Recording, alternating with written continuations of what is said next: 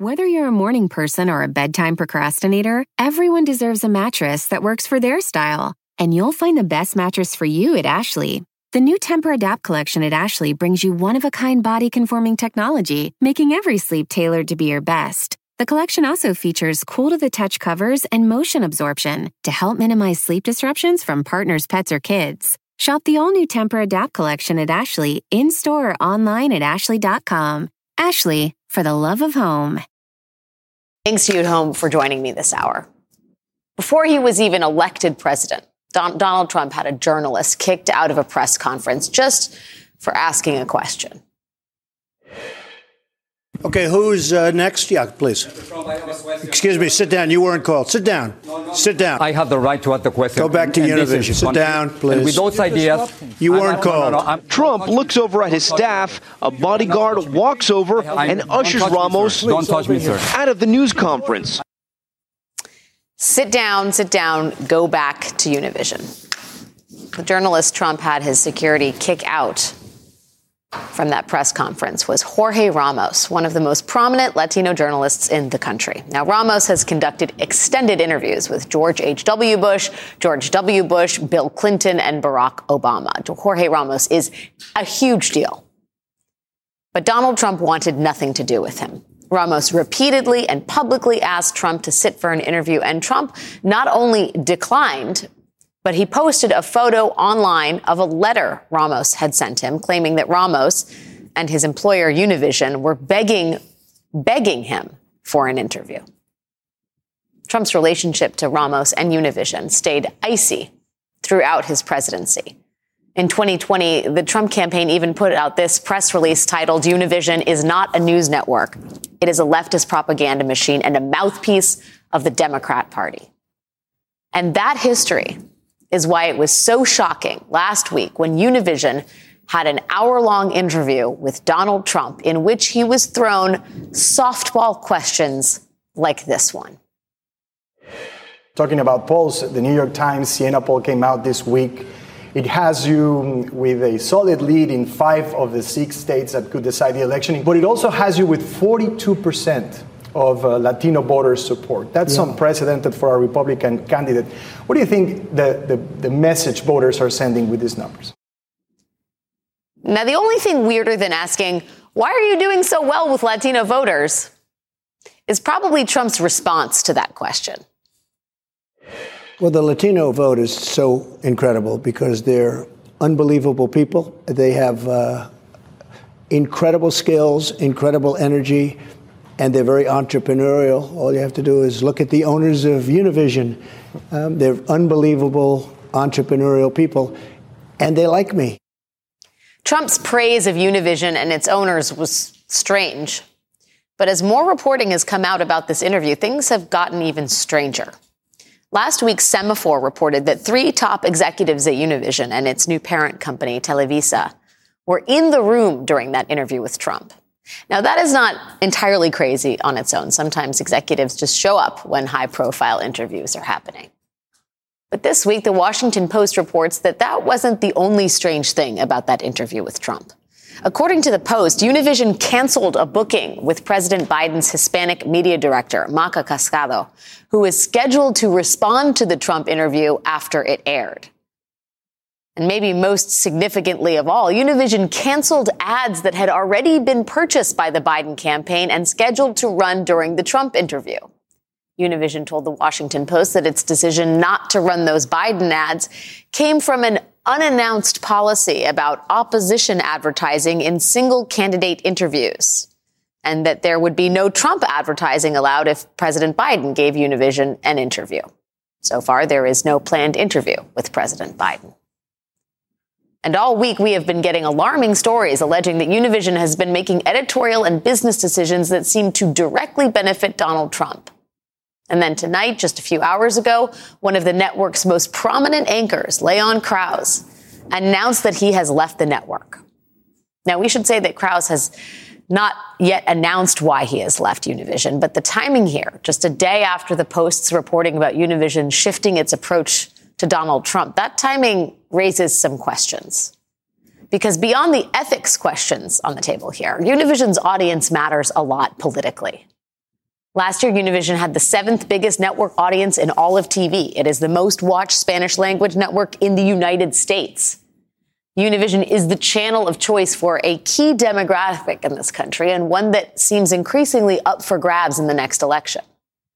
If its executives really are shifting the network's approach to covering Trump, asking softball questions and not pushing back on Trump's lies, that could have a real impact on the 2024 election. And Univision isn't the only media company that appears to be softening its approach to Donald Trump.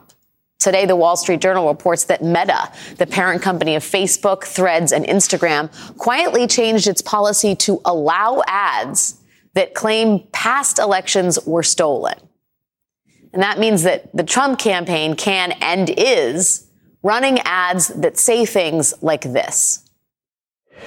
We won in 2016. We had a rigged election in 2020, but got more votes than any sitting president.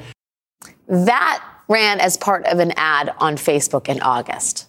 Meta's old policy didn't allow ads that claim voter fraud is widespread and or alters the outcome of elections. Its new policy states that the platform doesn't allow ads that call into question the legitimacy of an upcoming or ongoing election. But past elections are apparently fair game. This follows YouTube in June announcing that it has similarly stopped removing claims of widespread fraud in the 2020 election. So, you know, feel free to erode public faith in America's democracy as long as you're using examples from the past. It's unclear why a company like Meta believes that Trump's false uh, claim about the 2020 election being stolen is all about the past, because quite clearly, that big lie is laying the groundwork for the next election in 2024. Here is Donald Trump yet again stoking fears about election fraud in another ad one that is still live right now on Instagram. But it may also be the last election we ever have. If this election doesn't work, if this election is rigged and stolen, if bad things happen, our country will not survive. We will have become a dictatorship where your president is chosen for you. You will no longer have a vote or certainly won't have a meaningful vote. And you could say, frankly, that that has already begun. Joining me now is Michael Scherer, national political reporter covering campaigns, Congress, and the White House for the Washington Post. He is bylined on this story about Univision. Michael, it's great to see you. Thank you for being here tonight. There are a lot of questions I have about the, the sort of relationship that has developed between Donald Trump and the owners of arguably the most important Spanish language channel in the United States. Can you talk a little bit more about your reporting? Yeah, there were a number of unusual things. You've mentioned a couple of them. Another one uh, th- that you didn't mention was that Jared Kushner, the president's son-in-law, who has not really been involved this time in uh, former President Trump's campaign, unlike his two previous runs, did kind of intervene with the campaign this time, according to our reporting, surprising some people inside the campaign to help set up this interview. And that's notable because during the Trump administration, one of the executives who was there when uh, former President Trump praised them uh, at Mar-a-Lago was a guy named Bernardo Gomez, who is uh, a senior executive at Televisa in Mexico City, who actually hosted a dinner between Jared Kushner and uh, uh the Mexican president during the Trump administration. Televisa, I mean, a lot of the concern about this is that Televisa has a long reputation in Mexico, dating back decades, of being very friendly with whoever's in power in that country. And Univision, when it was established in the United States, very intentionally uh, defined itself against that. It, it, tried to set itself up as an American style news network that was going to talk truth to power, that was going to be more aggressive. And for years, there's been this sort of give and take with Televisa. A lot of the programming on Univision is Televisa's uh, telenovelas, which are very popular but the but the actual corporate control was not uh, overseen by Televisa until relatively recently, when essentially the two companies merged. And now you have this blending, which has caused significant consternation in the Univision newsroom uh, in Miami. Michael, do you have any insight into the resignation of Leon Krauze, who uh, departed Univision this evening? We don't know why. Is it potentially related to these changes? We don't know why. The timing is uh, notable. the, the verb he used in his statement was my time with Univision is concluded. The only statement that uh, Televisa Univision uh, put out simply congratulated him for his time and wished him best of luck in his next endeavor. I think this is uh, right now very much an open question. It is true that there have been uh, financial concerns at Univision, uh, according to a number of people, that there there is fear of layoffs coming in the future.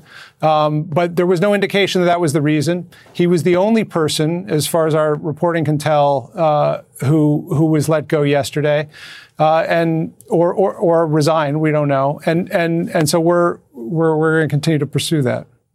And no word yet from Jorge Ramos, who, of course, is sort of the gold standard for interviewing um, as far as Univision's interviewers for presidential sit downs. I got to ask about the Biden ads that were pulled. Um, conveniently for Donald Trump, inconveniently for President Biden. Um, is there further detail on whether there's going to be a Biden sit down, whether that was part of Donald Trump's ask in order to give Univision the sit down interview with him? We don't know why the ads were pulled. Uh, we do know that uh, from from Univision, they said it wasn't the newsroom that made that decision. It was a corporate decision from above them. Uh, presumably, somebody didn't like the look of uh, of an ad running like that. It is typical uh, to have opposition ads run like during a presidential debate. You'll have a Democratic ad run during a Republican debate. But Univision set its standard here. What is interesting, I mean, it's worth noting that this wasn't just a normal interview. They, they took out the 10 p.m. hour last Thursday, which is their highest rated hour. It's an hour for telenovelas. They, they, they promoted this interview all that day. They did behind the scenes the next day. Um, this was a this was sort of like a network special. It was like a special event, and it was happening for Donald Trump, who's a leading Republican candidate, but is not the Republican nominee for president right now. Now they have said Univision has said they've made a number of requests to speak with. Uh, uh, President Biden. Uh, the the Biden campaign said they had not received a request uh, as until after that interview, the campaign itself, and that no no request mentioned an hour long sit down. I think that's another shoe that's going to drop. How the Biden campaign and Univision figure out how to move forward from this point, because there, there's clearly a lot of a lot of a lot of anger on the Biden side. Right, anger that is is complicating given the fact that Biden still very much needs to speak to Univision's audience. Michael Scherer, great, great reporting. Thank you so much for being here tonight. Thank you. It is not difficult to see why the developments at Univision could be problematic for the Biden campaign. According to the latest New York Times Siena poll, Biden's margin of support among Hispanic voters is at 50% versus Trump's 42%, which is an eight point margin and which is fairly close given the new reporting from the New York Times about Trump's plans for a second term, including his pledge to launch the largest deportation effort in U.S. history by, quote, preparing an enormous expansion of a form of removal that does not require due process hearings, and by creating massive camps to hold immigrants while they await removal. But there is one man who remains quite confident in President Biden's chances of reelection, Jim Messina, the man behind Barack Obama's successful 2012 reelection campaign. He is with me now, Jim Messina, CEO of the Messina Group. And of course, as we just said, the man who successfully ran President Obama's 2012 reelection campaign. Jim, it's great to see you. Um, I, I, first wonder what your reaction is to the, the news we have, the new reporting about the ways in which media, not just Univision, but social media as well, may be changing policies in, in a fashion that could directly help Donald Trump and, and certainly provide a, a bigger platform for his lies. It's incredibly concerning, right? I mean, these are some things that happened in 2016 when Donald Trump got elected the first time. He clearly misused Facebook and other things. There were apologies made, but the damage to democracy was real. We kind of thought that people had gotten the lesson here, but now, you know, people are hedging their bets and starting to change their policies you know, with the with the theory that Donald Trump could actually win this election. And in the middle of all this, with democracy at stake, uh, it is incredibly concerning that these same companies are now starting to do this all over again. I wonder what you make of, you know, as we talk about Univision and its audience of uh, Latino voters, how crit- I mean, how much the Biden campaign should be ringing the alarm bells in terms of its support among voters of color. I believe it's 42% of Hispanic voters are leaning towards Trump, 50% leaning towards Biden among black voters, 22% of black voters in six key swing states said they would choose Trump over Biden. I mean, is that a function of Trump just basically being in a courtroom most of the time and not on the stump in a the more a more public way, saying the same sort of demagogic, xenophobic things that he did for his four years as president? And and is that sort of just amnesia? What is that? Oh, you're exactly right. People have just sort of forgotten how bad and how crazy this guy is because he's not been on the stage. And right now, you know, everyone's comparing Biden to the Almighty. But next year there'll be an actual choice between two candidates. And that I, until that happens, I don't think you're going to see much movement in the polls. You and I have talked before about my concern and criticism of polls this far out.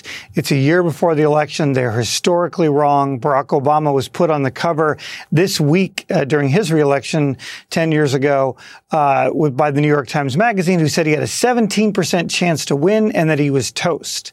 And clearly he won that election handily. So I'm, I'm not concerned about the polls. I am concerned that, you know, we get our message out. And that's why I think the Biden campaign is doing exactly what they should be doing. They have really big buys in the African American, Latino, and young uh, communities right now, talking about the president's record, talking about what he's gotten done.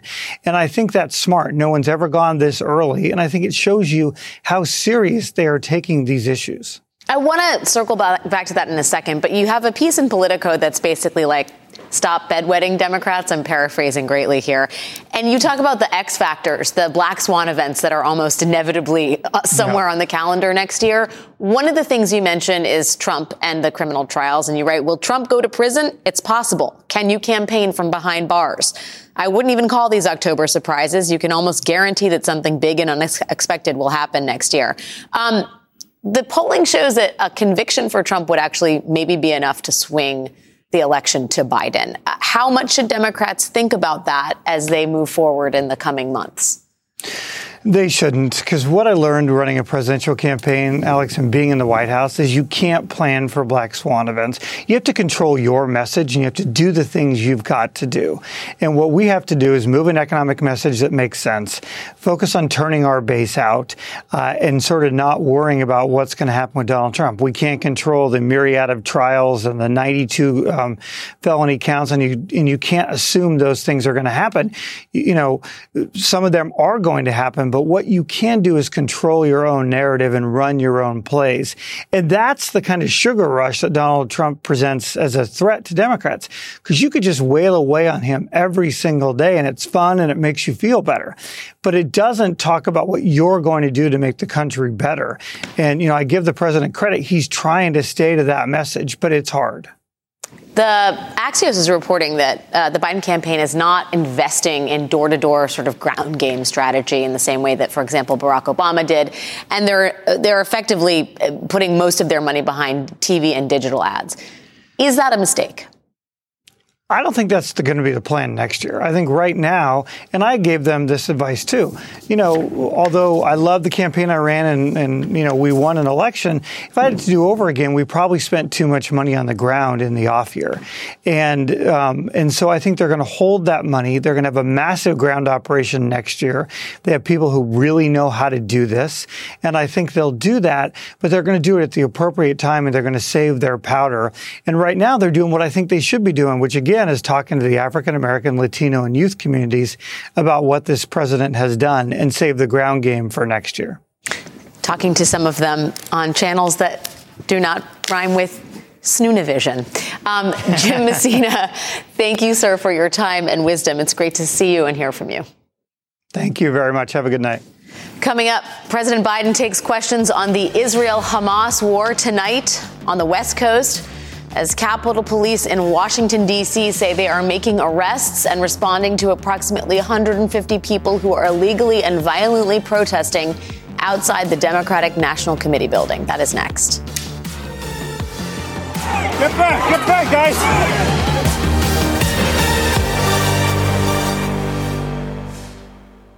Whether you're a morning person or a bedtime procrastinator, everyone deserves a mattress that works for their style. And you'll find the best mattress for you at Ashley. The new Tempur-Adapt collection at Ashley brings you one-of-a-kind body-conforming technology, making every sleep tailored to be your best. The collection also features cool-to-the-touch covers and motion absorption to help minimize sleep disruptions from partners, pets, or kids. Shop the all new Tempur Adapt collection at Ashley in store or online at Ashley.com. Ashley, for the love of home. You can start your day off right. When you find a professional on Angie to get your plumbing right first. Connect with skilled professionals to get all your home projects done well. Visit Angie.com. You can do this when you Angie that. I'm not a fortune teller. I can't tell you how long it's going to last. But I can tell you I don't think it ultimately ends until there's a two state solution. I made it clear to the Israelis I think it's a big mistake to, for them to think they're going to occupy Gaza and maintain Gaza. I don't think that works. That was President Biden in the last hour speaking about the ongoing war between Israel and Hamas. While over in Washington, D.C., outside the Democratic National Committee headquarters, U.S. Capitol Police have been making arrests, responding to approximately 150 people who are protesting, calling for a ceasefire in Gaza. Capitol Police claim the protesters were demonstrating illegally and violently. NBC News has not yet verified that claim. This comes as 24 Democrats in Congress today are calling on President Biden to seek that ceasefire. We write to you, they say, to express deep concern about the intensifying war in Gaza, particularly grave violations against children, and our fear that without an immediate cessation of hostilities and the establishment of a robust bilateral ceasefire, this war will lead to further loss of civilian life and risk dragging the United States into dangerous and unwise conflict with armed groups across the Middle East. Joining me now is one of the members who signed that letter calling for a ceasefire. Congresswoman Pramila Jayapal, Democrat of Washington State and leader of the Progressive Caucus in the House. Congresswoman Jayapal, thank you for being here. Um, let me first just get your reaction to President Biden's uh, statements or his response this evening in California, saying he made it clear to the Israelis that he thinks it's a big mistake for them to think they're going to occupy and maintain Gaza, and reiterating he believes that the, this ends with a two state solution. Well, Alex, I think um, that was important for him to make it clear that uh, Israel occupying Gaza is not going to help anything. It's only going to make things worse. It's not tolerable from a United States perspective. But I would like to see the president being stronger in his comments. Some of his comments in the past days, frankly, were stronger than I heard tonight. So I think it's going back and forth a little bit. Um, I think it's important for the United States to be clear, as the president has said before, that Israel needs to follow international humanitarian law, that uh, bombing hospitals, bombing refugee camps, preventing water and fuel from entering Gaza is absolutely not following international humanitarian law. We know that there's over 11,000 uh, Palestinians who have already been killed, about 45% of them children. We know that only 20% of the water needs are reaching the Gaza Strip today. We know that hospitals can't operate because they don't have fuel. We know that premature babies, and I'm the mom of a very preemie baby who was born at 26 and a half weeks, one pound, 14 ounces. I know what that incubator means for a child's life. We know that babies are dying because their incubators are being taken away. So this is extremely important, not only for the Palestinians and for us to be able to preserve innocent life, civilian life, but also for Israel to be successful in being able to get back hostages.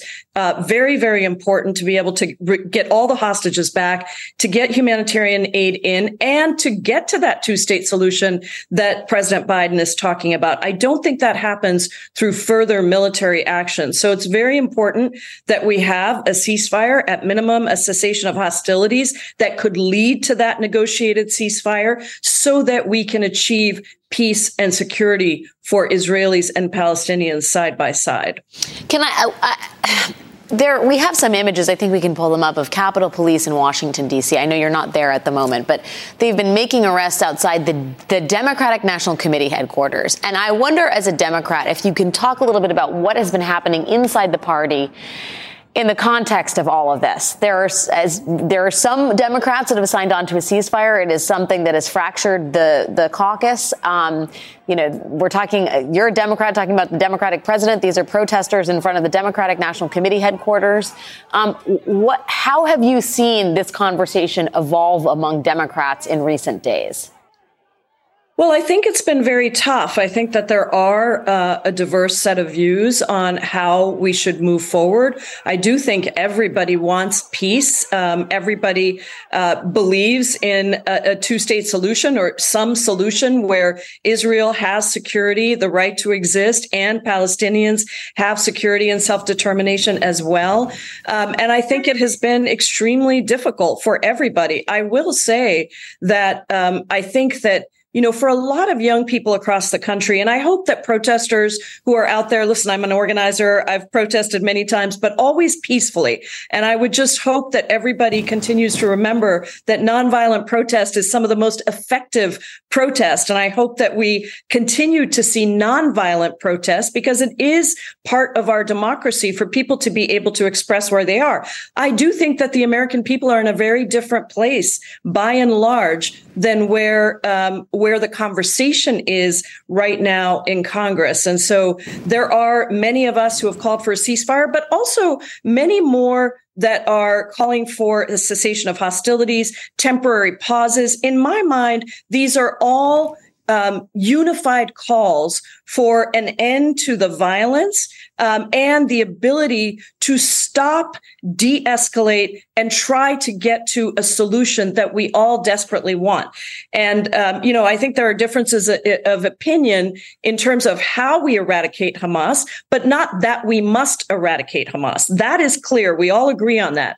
I personally think that going in and killing tens of thousands of Palestinians and bombing Gaza completely is not the way to eradicate Hamas. You might be able to take out some leaders, but I've been having a number of conversations, including with the NSC, about our experiences around the world about how you eradicate an ideology in an organization. It is not by bombing. You may have temporary success, but you're actually going to um, continue to push more and more people towards whatever the next version of Hamas is. So I think it's extremely important that we stop, that we breathe, that we make sure that human beings are being treated, uh, kept alive, and that we're not targeting innocent civilians, and that we acknowledge the tremendous trauma and pain of both Israelis who suffered a horrific attack and Palestinians who are suffering a horrific attack now with all the history that is behind all of that trauma on both sides. Congresswoman Pramila Jayapal of Washington State, always good to see you. Thank you so much for your time tonight. Thank you, Alex. Still ahead this evening, from throwing elbow shots at kidneys to threatening witnesses and promising to bite people, Republicans in Congress have been focused on aggression and infighting and a little less focused on funding the government. We're going to have more on that with former Senator Claire McCaskill coming up next.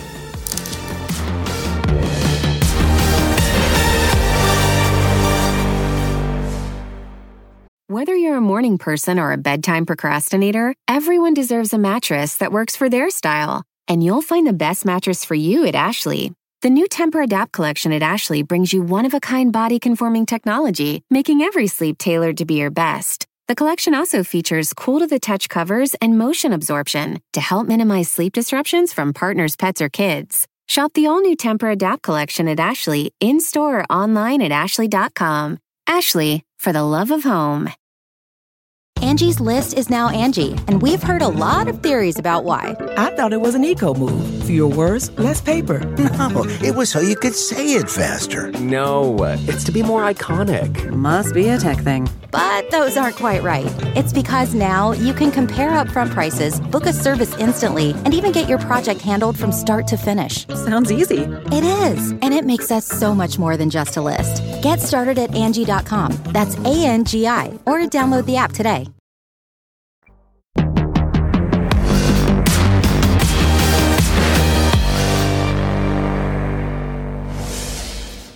Thanks to House Democrats, Speaker Mike Johnson is closer to getting the government funded for at least a few more weeks. Speaker Johnson managed to get a multi phased funding bill passed in the House last night, but he needed the help of 209 Democrats because only 127 Republicans in his conference voted for it. Just as a side note, do you remember when House Republicans ousted Speaker Kevin McCarthy because he had the audacity to try and get something passed with the help of Democrats? Anyway. The Senate is set to vote on Speaker Johnson's bill this week, and if they pass it, they would avert a government shutdown until TikTok, February.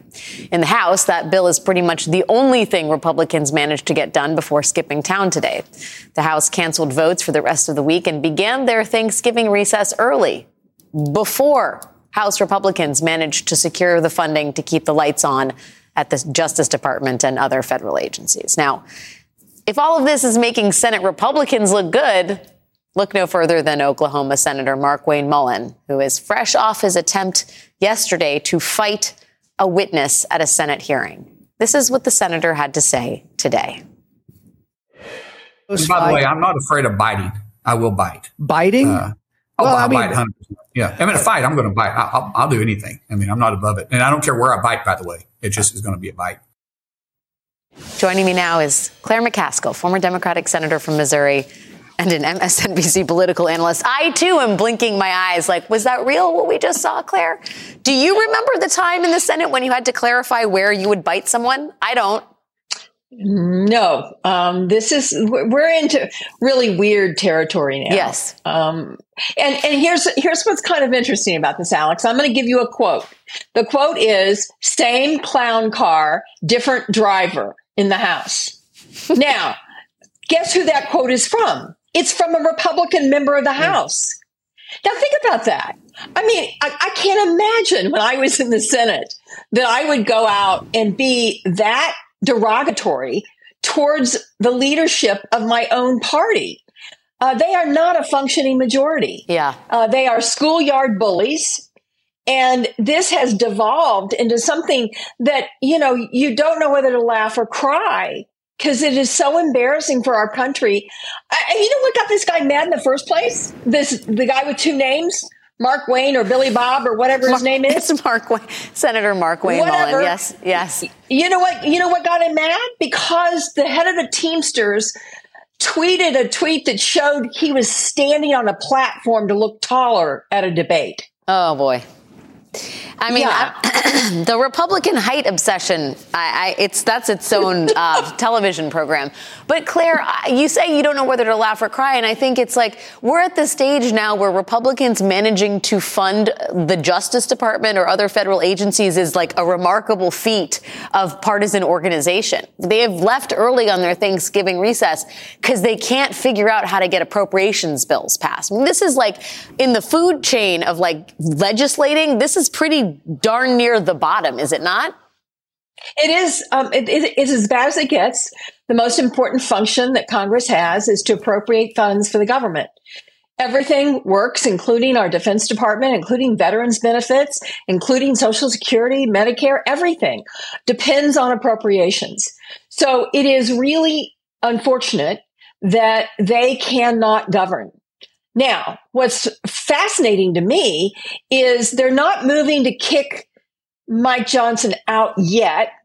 And so why didn't he just get it all done in this first time? Because guess what's going to happen the next time it all comes up? He's going to need Democratic votes because these guys that are in the far right MAGA caucus can't count. They are in some kind of la la land that the Senate is not controlled by Democrats and that the White House is not controlled by Democrats. Legislating is a team sport that depends on negotiation. And half of the Republican caucus will not negotiate and doesn't want to play a team sport. I, I ask I ask you, you know, you make the point. I think it's we should say it over and over again. Nothing gets done without Democrats really saving the day for the Republicans in the House. What should Democrats do in terms of drawing attention to the dysfunction, the, act, uh, the, the, the distaste for governing that seems to be the organizing principle of the modern day GOP, while also keeping the lights on? I mean, how do Democrats, for lack of a better term, play this one, right? Like they've got to save Republicans, but they've also got to show the American public this is the DNA of this, the, the, the grand old party. Well, they're going to have to keep being as strong and united as they have been. Uh, listen, we have some disagreements in our party. You just had on a guest that highlighted the fact that everyone doesn't agree on exactly how to deal with this horrible Middle East conflict that has plagued the world for decades. But you notice that almost all the Democrats voted together on this resolution that's going to keep the government open until after the first of the year. Same thing's happening in the Senate. There might be disagreements of policy in the Senate, but n- nobody is threatening to fight somebody. And in the Democratic Party, I, I hats off to the leaders in the House and the Senate of the Democratic Party that has managed, which is not always easy, to keep the caucuses united. And I think that helps the contrast. On one side, you've got the Marjorie Taylor Greenes and the crazy caucus. On the other side, you have a pretty united front about not cutting benefits to the middle class, making sure that the government gets funded, making sure that the least of, of, of everyone doesn't get left behind. Uh, those are the things they've been good at. And uh, if they keep it up, I think the contrast will become more and more clear uh, as the election gets closer. Well, nobody on the Democratic side of the aisle is threatening to bite anyone as yet, so that's one point in their favor. Senator Claire McCaskill, who never had to threaten to bite anyone ever, as far as we know. Thank you for your time. It's great to see you, Claire. You bet, Alex. Thank you. Coming up, the latest, latest legal news coming out of Fulton County, Georgia. That is coming up. Stay with us.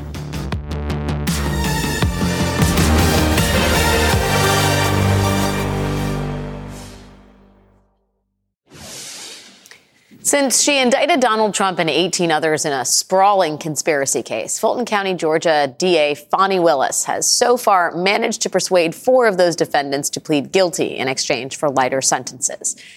But that leaves 15 people who still face criminal trials. And despite reporting that there are some defendants who are on the verge of flipping, so far, nothing doing. But something happened in court today that might change all that. You may recall that as the original 19 co-defendants turned themselves in for arrest and processing, 18 of them posted bond and were released right away.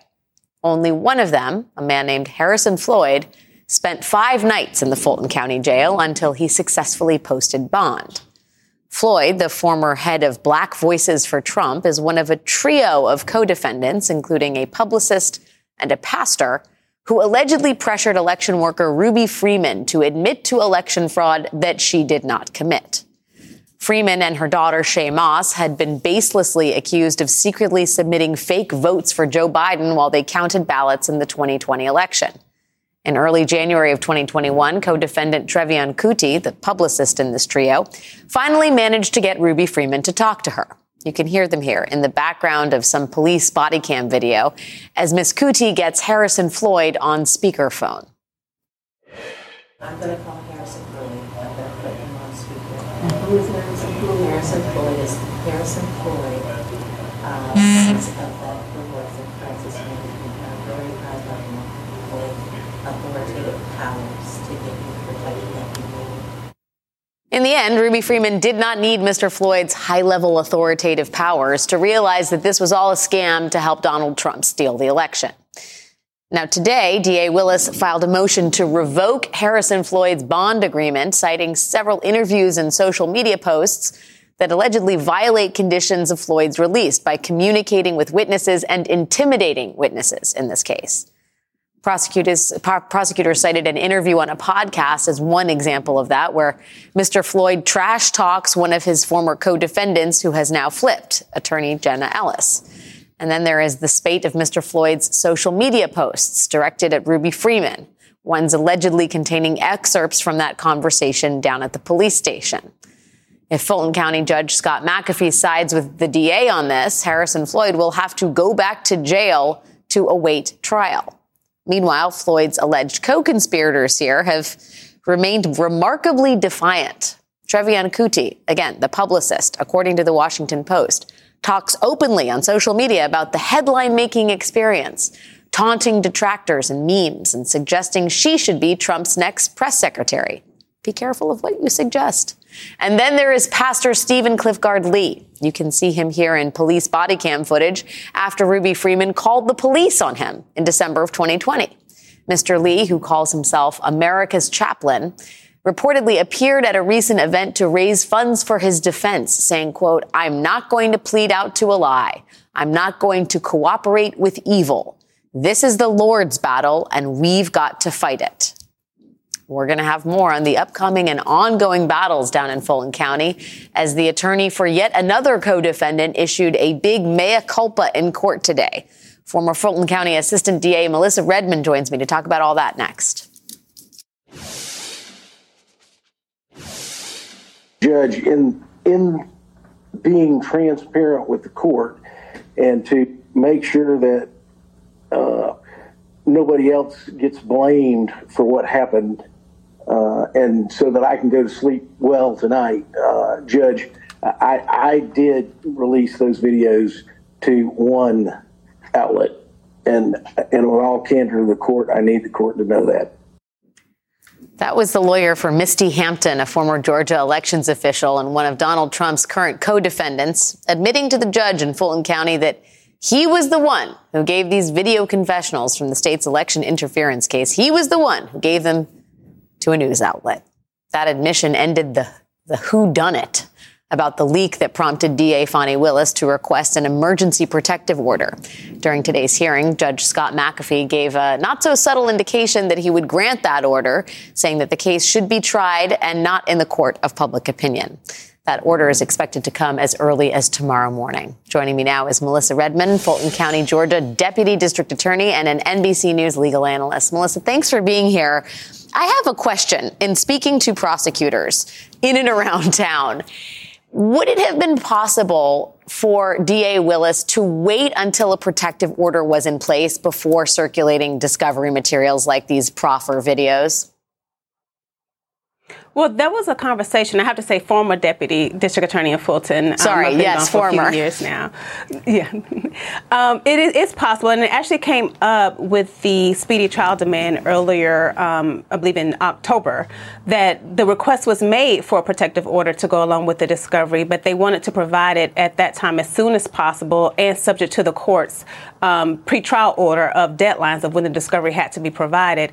Um, of course, we know that trial never happened, and there was no further conversation, um, to my knowledge, about the protective order until these videos were released. But yes, it, I think it was anticipated at the time that the discovery would provide or would include sensitive material um, that should be subject to a dis- protective order, and it just uh, appears that the actual issuing of the protective order never happened, or the hearing about whether a protective order should be issued never happened. Um, and then we have this leak, and the court and the the parties being in court now reaching an agreement that. I believe we all can agree that there are some things that should come out in court and not um, leaked to the media prior to the trial. Can you talk a little bit more about that, like what the practical implications of a, an agreed upon protective order will mean for bombshell pieces of evidence like the ones that have been released to the media? Well, we have to remember that there are still 15 defendants left in this case, and there is a possibility that some of those defendants may be contemplating a plea that could possibly also entail giving a proffer. And you don't want those people to be intimidated into not um, entering a plea or not giving a proper out of a proffer out of fear that it will be released to the public outside of the court proceedings. Of course, they will know that at some point, whatever they say is going to become um, public in the trial and that it's going to be provided to the defense because it has to. But again, you want that to play out in the trial. You want there to be a determination from a judge as to what evidence is admitted. And you don't want evidence out in the ether that may or may not actually be put before a jury who's going to decide the guilt or innocence of these individuals. Can, one other question. Jack Smith is probably interested in a lot of this material, especially that that pertains to the special, to the fake electors plot. Will he have access to some of this discovery material, or is it church and state on that? Well, if there's a protective order, it's going to apply to everyone. Um, and it, there may be some conversations as to how other investigations are implicated in, in that protective order. Um, but that would, I mean, I would imagine that if the judge, when Judge McAfee issues a protective order, it's going to apply to the state as well as the defense. All right, so that means Jack Smith's going to have to get in line like everybody else. Melissa Redmond, former assistant DA down in Fulton County, thanks for your expertise tonight. Thank you. That is our show for this evening. Whether you're a morning person or a bedtime procrastinator, everyone deserves a mattress that works for their style. And you'll find the best mattress for you at Ashley. The new Tempur-Adapt collection at Ashley brings you one-of-a-kind body-conforming technology, making every sleep tailored to be your best. The collection also features cool to the touch covers and motion absorption to help minimize sleep disruptions from partners, pets, or kids. Shop the all new Tempur Adapt collection at Ashley in store or online at Ashley.com. Ashley, for the love of home.